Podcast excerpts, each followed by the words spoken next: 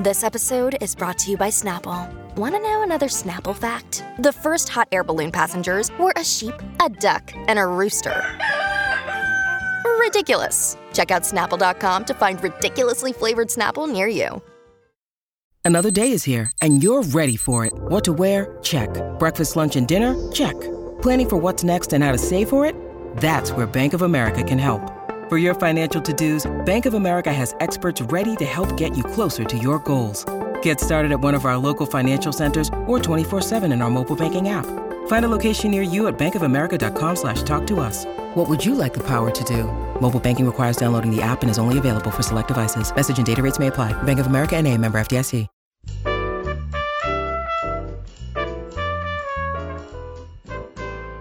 I'm Jo Reed, and this is Behind the Mic with AudioFile Magazine. Emily Connolly is with me, and she has a theme this week of books that make her happy. And happy Thursday, Emily. What will make us happy today? Today, I have a fantasy audiobook for us. It's called High Times in the Low Parliament by Kelly Robson, and it's read by Amy Scanlon. Oh, she read My Husband's Murder by Katie Lowe. I love her. Oh, I see. She was a new narrator for me too, and I really enjoyed her on this. So, this is a fun and very funny and intriguing short audiobook about stoners and fairies and Brexit. Oh, now there's a combination. And it works really well. And it came across because I was reading a collection of romance reviews in the New York Times, and this one was recommended. And it was like, what is going on? I might review that. So I was very happy to pick it up. so, what is it about? The main character is Lana Baker, who is a very good scribe, but she's also very lazy.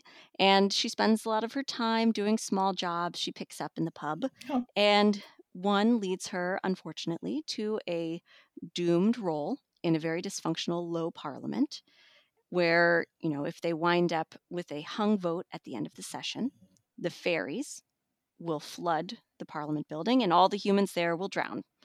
All the scribes, the cooks, the pages, and all of the deputies themselves who are always arguing and can never get the two thirds majority they actually need. So, this is a satire with fairies.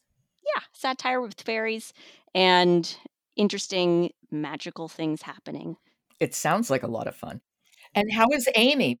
She sounds like she's having a great time. She's got these great accents she's pulling out for everybody. She has kind of a breathy delivery that um, I think works really well for this audiobook. And she, you know, she made me laugh a lot. It was a really fun listen.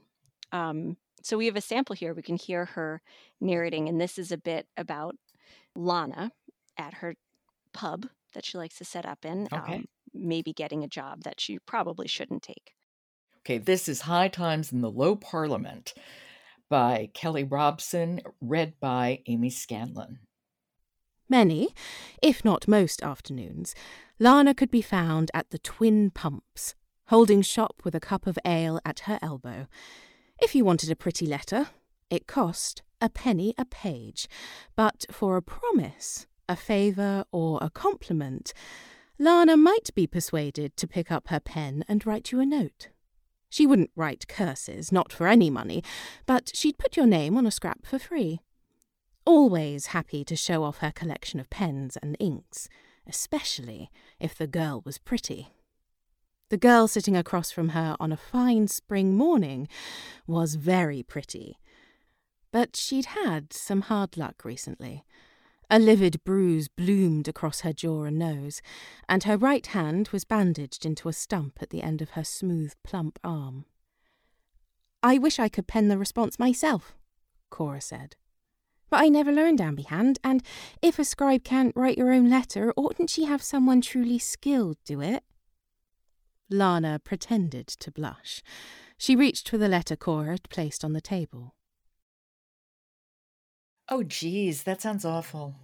That poor that poor girl. Yeah. Oh my god. Yeah. Which, you know, you kind of have to wonder did she fake it? Because what happens next? Lana goes and brings the letter, gets Yeah. roped into being in the court by one of the fairies. But Amy Amy has great great characterization and she is a little too breathy for me, but I'm really a fan of hers and I I love the quality of her voice. yes, I found her great to listen to, and it, she sounded like she was having a lot of fun. Okay. That is High Times in the Low Parliament. And that's by Kelly Robson and it's read by Amy Scanlon. Thank you so much, Emily, and I'm really looking forward to tomorrow. Oh, thank you, Jo. Today's episode of Behind the Mic is brought to you by Penguin Random House Audio, publishing the finest fiction and nonfiction audiobooks for adults and children. Visit penguinrandomhouseaudio.com slash audiophile today and start listening. I'm Jo Reed. I'll talk to you tomorrow.